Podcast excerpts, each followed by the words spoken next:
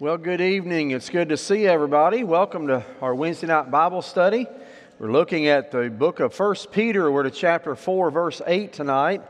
To study entitled Culture Shock. And uh, glad that you made it. And uh, those of you online, we welcome you. We always have a good group that watches uh, sometimes during the week after Wednesdays. But anyway, whenever you're watching and joining us, we welcome you as well. Tonight is the last Wednesday night that we will be having before Christmas. And so we'll, after tonight, take a three week break, a three Wednesday break. December 20th, 27th, and January 3rd, we will not be meeting on Wednesday nights, but then we will be back on January the 10th. We are to the final um, 19 verses of the book of First Peter, and so we will finish that at the end of January after we start back. So, anyway, glad that you're here in our final week before we get to Christmas. Let's pray together and we'll get started. Father, thank you tonight for the opportunity to study your word together. Your word is truth, it is life. Uh, God, it is exactly what we need. It's, it's God breathed, it's you speaking to our hearts every time we open it up. And so, Lord, tonight I pray that you would speak to our hearts what you want us to know and help us to be the kind of people that you want us to be, even if it involves suffering during persecution. I pray that, God, we would be the people that you want us to be. Lord, we thank you for everyone here tonight, for those joining us online as well, that your presence would be in this place as we study your word. The Holy Spirit would be our teacher tonight. Thank you for the Christmas season, what it means to us, and the birth of our Savior. And we're thankful for Jesus, what he's done for us. And uh, we pray in his name tonight. Amen. All right, turn with me, 1 Peter chapter 4, and we will look at verses 8 through 13. So, let me remind you what's going on because it makes a lot more sense what Peter says, especially tonight when you know what's going on. Persecution is about to begin in earnest for believers who are living on the Black Sea in uh, what's known as Asia Minor. It's today Turkey. Asia Minor, the year is 63 AD. So Jesus crucified on 30 AD, so it's been about 33 years since Christ been crucified and resurrected. So, they are living, these are Gentile believers living in Asia Minor, just south of the Black Sea there. The Roman Empire that they're living in does not understand the Christian faith. They misunderstand Christianity.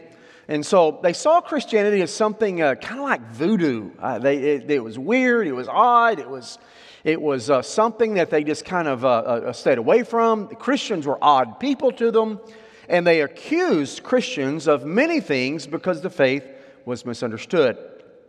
Remember, we talked about they were accused of being cannibals, Christian were, Christians were, by the Romans. Uh, the reason, of course, the Lord's Supper, you're drinking blood, you're eating the body. And so they took it literally, and so the accusations that Christians were cannibals. Also, that they would have wild sexual orgies during the worship services because they call their fellowships love feasts. Well, they took it the wrong way, and so once again, Christians misunderstood. They were accused of being unpatriotic to the Roman Empire because they didn't worship the Roman gods. They worshiped the one true God of heaven, is what they said, and so they did not um, worship the Roman gods, accused of being unpatriotic. Christians were also accused of, of incest uh, call each other brothers and sisters. Even husband wives call themselves brothers and, and sisters. And so, therefore, it must be uh, cases of incest. And so, all kind of accusations from the Roman Empire against Christianity. They said they were anti family, and because your loyalty was to Christ more than your family, and so many things they were accused of. And so, there are a lot of misunderstanding about Christians in the Roman Empire. So, one year after Peter wrote this letter, 64 AD, Nero began in earnest to start persecuting Christians. He hated Christianity anyway, felt like it would be better if it was not in the empire, and so he wanted to get rid of it. So, as you know from the history books, 64 AD, Nero set fire to Rome. He burned his own city down for a couple of reasons. One, to get divert the attention off of yourself. Things are not going well in the empire, so you try to divert attention away from you if it's not going well with you. And that's exactly what he did. Second reason, he wanted to build this new palatial complex with a huge statue of himself, and so he wanted the land to do it. So he burned his own city down, city of Rome, 64 AD, but he blamed it on the Christians. It was the Christians' fault. They're not worshiping Roman gods. And so the Roman gods were angry that the Christians didn't worship them. And so they burned the city down. The gods did. And so he blamed it on the Christians that gave him an excuse to start persecuting Christians in earnest. So he did. He started literally burning Christians at the stake. He started to, uh, as we talked about, he would put them on poles, dip Christians in oil, hot oil, uh, set them on fire, line his garden with Christians on poles where they literally provided light for his parties at night. Uh, he pitted wild animals against Christians in public domain. And so, uh, Christian persecution really started ramping up one year after Peter wrote this letter. So, Peter knew it through the Holy Spirit. He knew that persecution's coming. So, he writes to prepare the believers in those churches there in Asia Minor for persecution that's about to begin. So that's kind of the background as to what he says. He's preparing them for persecution. So far, persecution's been subtle. Uh, it hasn't been overt, hasn't been illegal. But one year later, all of that is going to change. So, having said that, uh, we saw last week, chapter 4, verse 7, he begins by saying, the end of all things is at hand. Was he talking about the Parousia, the end of the world, or was he talking about you? You're about to be persecuted, and many of you are going to be killed, and maybe he was talking about you are going to meet your end. Maybe so. The end of all things is at hand. Verse 7 Therefore, be self controlled and sober minded. Literally means to be balanced. Self controlled, serious minded for the sake of your prayers. And so we ended last week by saying, Have you ever thought about your prayers being hindered by your attitude as you pray? If you're not self controlled, if you're angry in your prayers, uh, if you're a little frustrated in your prayers, how does that affect your prayers? He says, Be self controlled and sober minded for the sake of your prayers. And then he closed. Well, he didn't close, we closed. And so we pick up with verse 8 tonight. More advice he gives to them as persecution is looming just um, a year away. So let's look at some advice he gives them when persecution is about to hit. First of all, number one tonight, verse 8 keep loving one another. Above all else, keep loving one another. Look what he says, verse 8. Above all, keep loving one another earnestly, since love covers a multitude of sins. Now, let's talk about that for a moment. The, one of the commands he gave them as persecution looms, you need to keep loving one another. Now, you and I would probably say, Yeah, I, I know I need to, to love everybody, and I do for the most part.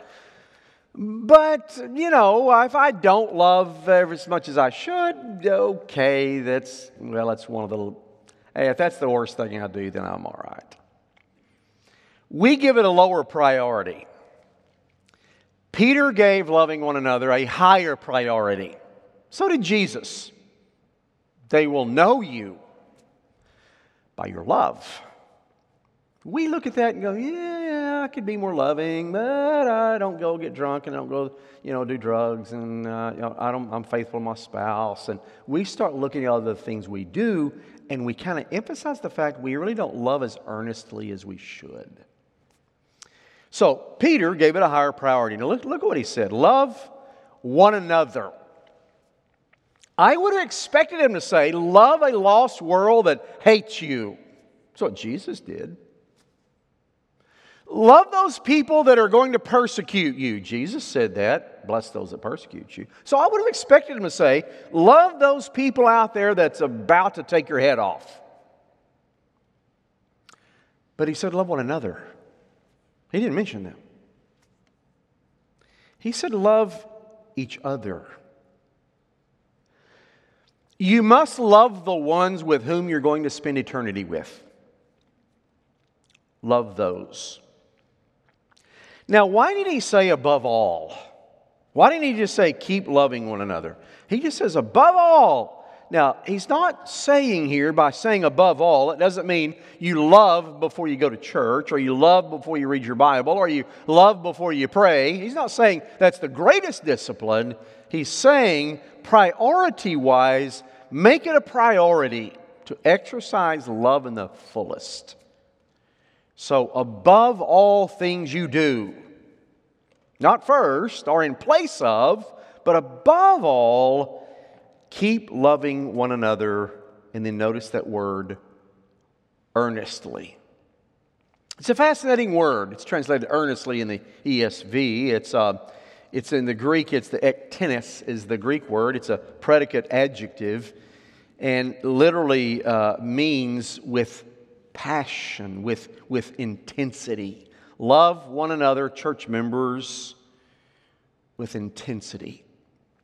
Now, in biblical Greek it's called Koine Greek. It's a slang. Uh, it's not. It's a little different than you know. Just as Texan is a little different at times than English, uh, and Okie is too. Well, Koine Greek was slang uh, for Greek, and so in, in non biblical Greek, which was classical Greek, the word ektenes, earnestly, was used by a lot of different writers in a lot of different ways.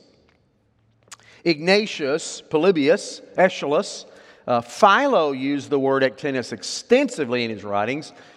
They all use the word to either describe one of two things a horse in full gallop, running as fast as they can go, love in full gallop, fast as you can go, hard as you can love. Or they use the word ektenes in athletic games. It was the picture of a runner at the finish line stretching to get across first. So the word literally means stretch. So now Peter takes a non biblical word and applies it to the church context in describing how we should love one another. We should love one another intensely, stretching to love when they're unlovely.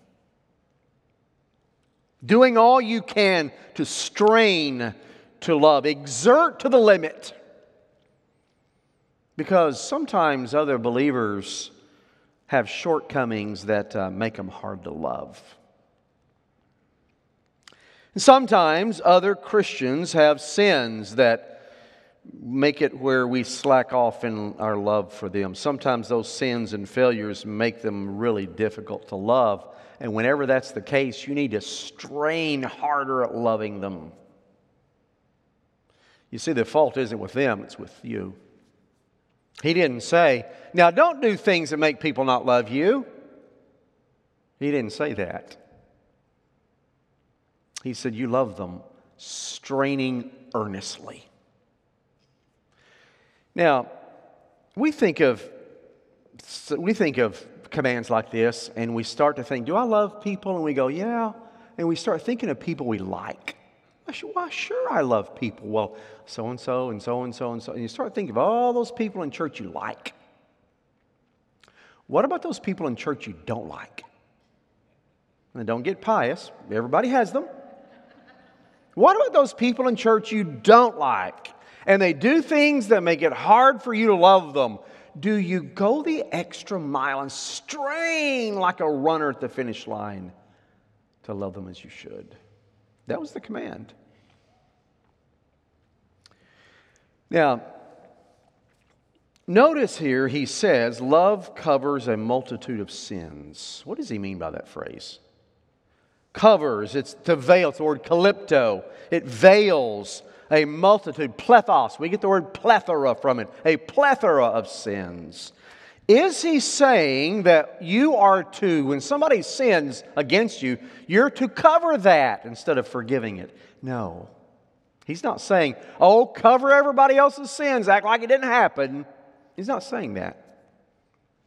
Nor is he saying that if you forgive others their sins, that's all you need to do. No, your sins need forgiven as well. Those are a couple of ways this has been interpreted in the past, and it's been interpreted wrongly. Peter was not saying we should ignore sins and cover up wrongdoings of other people where hiding them means forgiving. No, no. He, wasn't saying either that our sins are covered if you love others like you should, because 1 John 1 9 says we are to confess our sins. The kind of person who loves like this, Peter said, doesn't nitpick, is willing to forgive, has the best the per, other person's best interest in mind, and is committed to other church members as well. R.C.H. Lenski says this about this passage quote, Love hides from sight the faults of another person. Hate is the opposite.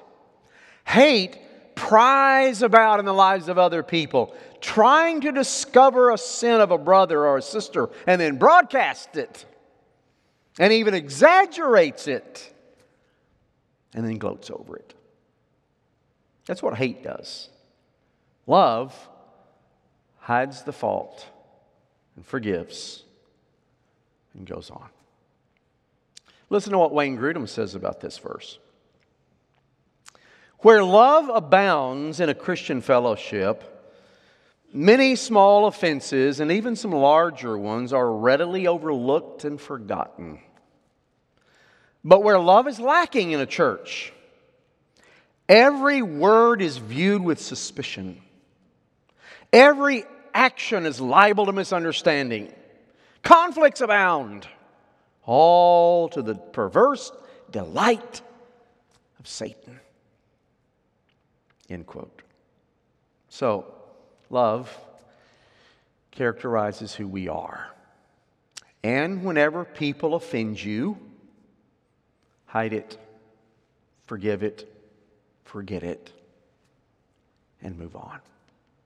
And you know, if every one of us did that, there would be a lot fewer problems in churches, wouldn't there? So it's a strong verse, verse 8.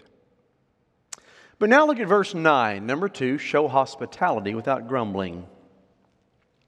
Number 9, verse 9, show hospitality to one another without grumbling. Now, this is kind of an odd, um, odd commandment. Is there a backstory that helps explain it? Well, there is. In this day, Christians were forced to often flee their homes because of persecution, flee their cities, go on the road, go to other places, and many times they would go to other communities because of the persecution where they were. Because of that, they would often be left destitute. So Peter was saying, as you have those people show up at your door or in your community from other places that are believers in Jesus, and persecution has made them flee where they lived and, and they're destitute, you take those people in. Give them what's necessary to live. Give them what's necessary to transact business. Help them find work. And if their journey is to go on, help them on their journey. And one way to demonstrate love from verse 8 is to offer hospitality in verse 9. Christians were to open their homes to others in need and do it without grumbling.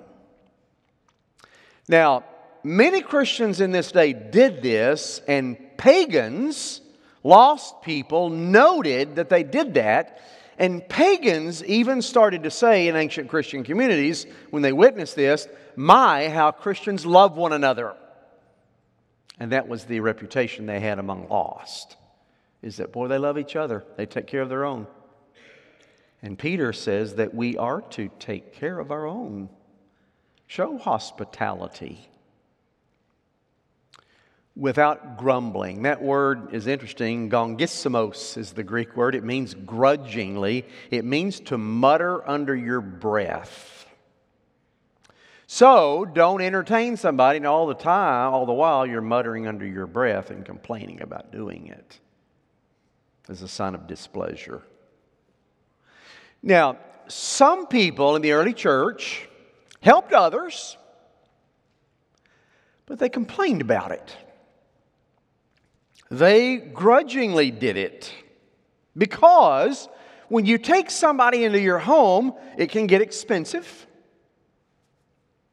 and it can get burdensome and it can get irritating. It's being honest. And that's what they experienced. And they began to complain and grumble about doing that. So Peter says, show hospitality, but don't complain about it. I know some of you know the story of uh, Corrie ten Boom. Um, the, during the, during uh, Germany, uh, Nazi Germany, her parents lived in the Netherlands. 1940 to 1944, her father was a watchmaker and had a shop and, and in Haarlem, Netherlands. And they had a little room at the back that they would take in Jews from being persecuted by the Nazi the Nazis, and, and they knew how many of this little room would hold, and they would pack them in there and take them in and show hospitality until uh, until it was safe and they'd send them on. And they saved over the course of five years, from 1940 to 1944, they saved 800 Jews just a one little room at a time until they were discovered. And then, of course, they were put in prison where, where some family members died when the Nazis finally figured out what they were doing. But they cut a hole in a wall and they hid them in this hole in the extra room where they could, because they just felt like this is what God would have us to do. That is an extreme example, obviously, but what he's talking about here was extreme at times in this culture as well. The way you show love often is to show hospitality. Now, in some cultures that are strong family oriented, strongly family oriented, you don't bring strangers into your house, and they didn't then either. It would be somewhat shocking to do that. So, Peter is saying then, fellow believers are your family. So God's great love has made you a single family. So by taking other believers in, you would also bring in taking in your own family because they are family. And what's interesting is, in the Roman Empire, if you aided Christians, much like Nazi Germany, if you aided Christians, you yourself were persecuted often for it later on. And Peter might have had that in mind as well as he's writing, because later on it would get dangerous to bring Christians into your home. Now, let's go to number three on your outline, verses 10 and 11. Third piece of advice use your giftedness. Verses 10 and 11. Verse 10 As each one has received a gift, use it to serve one another as good stewards of God's varied grace. Verse 11 Whoever speaks as one who speaks oracles of God, whoever serves as one who serves by the strength God supplies, in order that in everything God may be glorified through Jesus Christ. To him be glory and dominion forever and ever. Amen. Let's look at these two verses right quick. Verses 10 and 11, he talks about using our spiritual giftedness. Now, we just finished up a sermon series uh, recently uh, on Sunday mornings about spiritual gifts. We covered verses 10 and 11 the last Sunday morning. We talked. Every Christian we saw has a spiritual gift, has at least one. Maybe you have more than one. Nobody has all of them. We have the spiritual gifts that the Holy Spirit has decided we should have, not ones you decide you want but ones He has decided that He wants you to have. Those gifts are for the building up of the body of Christ. They're not for your glory, they're for the church's edification or building up. So, what he tells us is as each one has received the gift, the word received is interesting that he uses there. It's, it means one to whom property has been entrusted. Think about this. Peter's saying God has entrusted to you a spiritual gift. It's his property and he gave it to you to use. So you need to be using your spiritual gift. God entrusted it to you to use. As you've received, he says, the spiritual gift, We are to use those to serve one another as good stewards of God's varied grace. Have you ever thought of yourself as being a steward of grace? The grace God's given you, stewarding that. Whenever you hear the word stewardship, you usually think about money. Oh, he's going to start talking about tithing again. It's stewardship time. But stewardship is more than money. In fact, the word steward that's used here is really interesting. It's a combination word of oikos, which means house, and nomos, which means law. So, stewardship means laws of the house, house laws. What are house laws that God has? Certain things He has for His people within the house of the family of God. Here are things that you need to manage well. And one of those is the gift, spiritual gift, that He's given you. Of the varied grace, the, the uh, the multifaceted, multicolored, literally means grace that God has given to you. So, Peter's saying, You've received grace, you now need to minister grace to other people.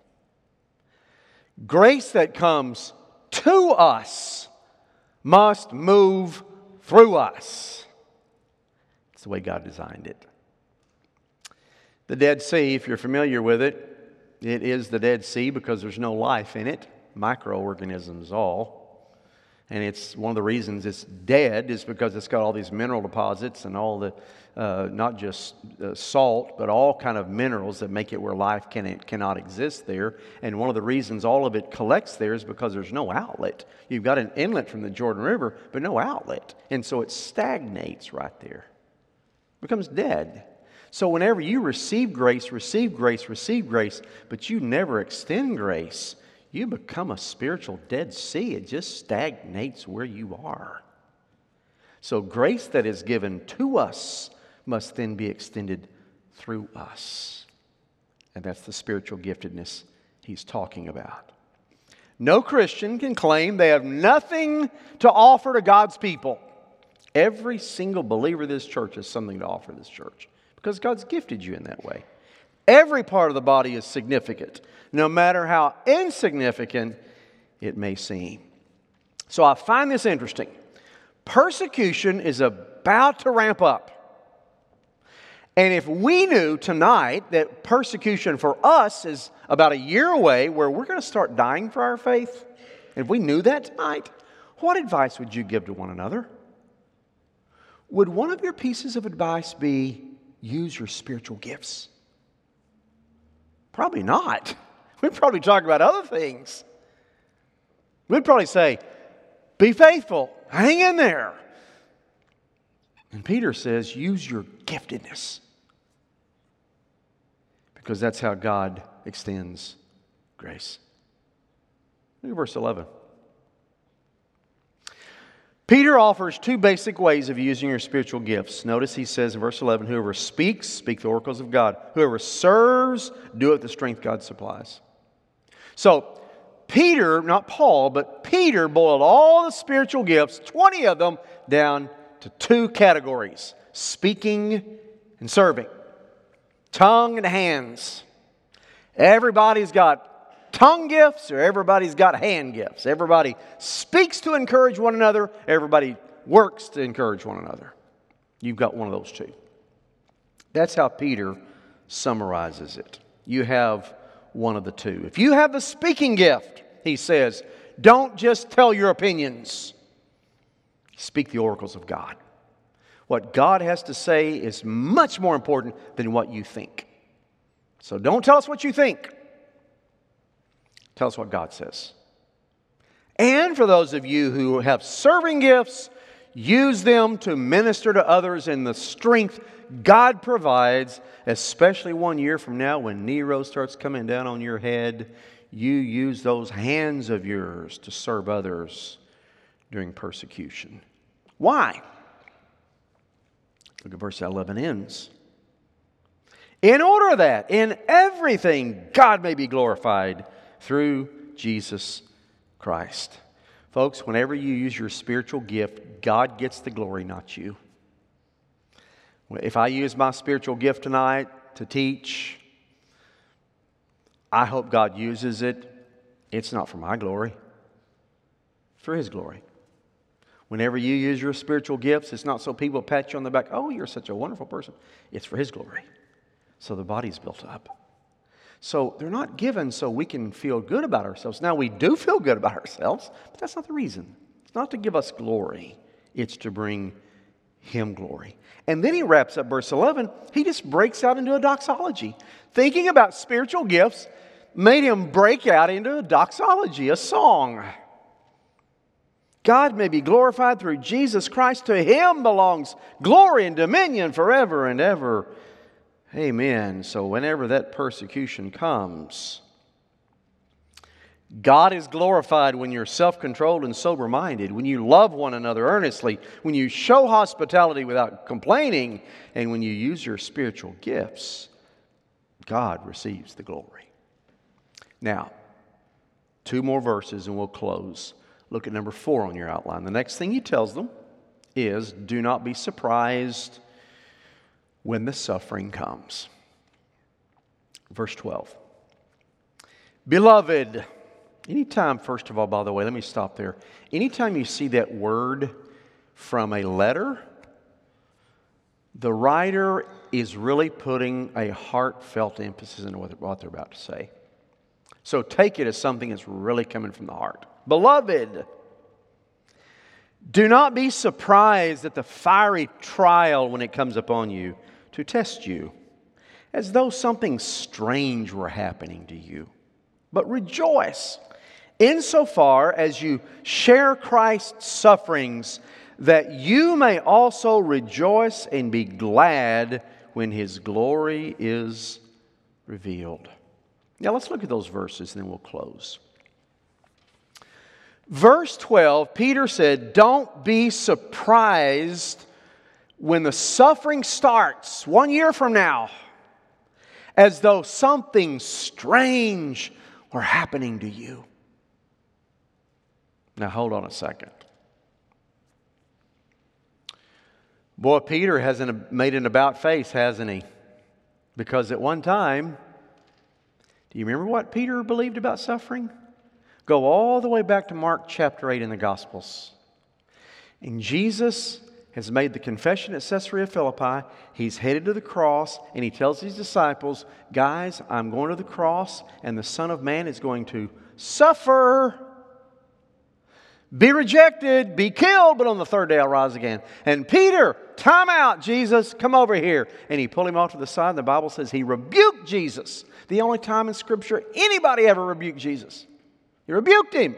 Don't you talk like that. Messiahs don't suffer, Messiahs rule. Enough of the suffering talk. Get rid of it. And Jesus rebuked him back. And now, the very same guy that said that about suffering says, Beloved, don't think it's strange when suffering comes It's normal. Well, he's an about face, hasn't he? Now, Peter thought of suffering not strange at all. Sometimes Christians are surprised when they suffer somewhat for being a Christian. We want everybody to respect us because we're believers. We want everybody to like us. We want everybody to honor us because we're going to church and we're trying to do what's right and we're trying to be good and we want everybody to applaud. Oh, wow, you know, boy, you're doing so good. I, I wish I was like you. And we want people to praise us and lift us up. But you know, not every culture does that. In fact, sometimes we as Christians feel a little hurt when other people misunderstand our faith. Or if we're treated harshly or made fun of for going to church or trying to obey the Lord, it kind of hurts our feelings sometimes. Peter reminded them and reminded us this reaction is not strange. In fact, it's normal. A culture that does not understand your faith is going to persecute you, make fun of you, or laugh at you, or not respect you going to happen. People don't like you resembling Jesus. Period. They don't. So, whenever somebody says something snide to you, or mocks you for being at church, or makes fun of you for trying to do this or that, or maybe gets angry at you because of the beliefs you have about homosexuality or whatever else is in Scripture that they disagree with, don't think it's strange. It's normal. That's what Peter said. Peter described their trials and persecution. Notice how he described it. Don't be surprised at the fiery trial. Did the Holy Spirit give Peter insight that they were going to be dipped in oil and set afire? Why did he use the word fiery? And you know what the word Greek word he what he used for fiery there? Pyro. We know that word, pyromaniacs. So is he talking literally about fire? Possibly. It could have had a double meaning. Because the word also that he uses here literally was the word used when you reduced metals down and got the impurities out and reduced the metals down. You burned the metals, heated them up to get the purest form. He had that in mind too, because did you notice where he says um, that you may that though something strange were happening to you, that, that the trial, when it comes upon you, to test you. That's the word for the testing of metals. So maybe he was talking about both. You're, you're going to be fi- in the fire literally, but whenever you do, God removes those impurities and brings you out pure. The trials were to prove Peirasmos is used to manifest their faith. God would allow the sufferings, they fit into his purpose for those believers, so they were to endure with the proper attitude. And now look at verse 13. But Peter added another element of the suffering rejoice. They could also rejoice in the sufferings because when they experienced them, they were also sharing in Christ's sufferings.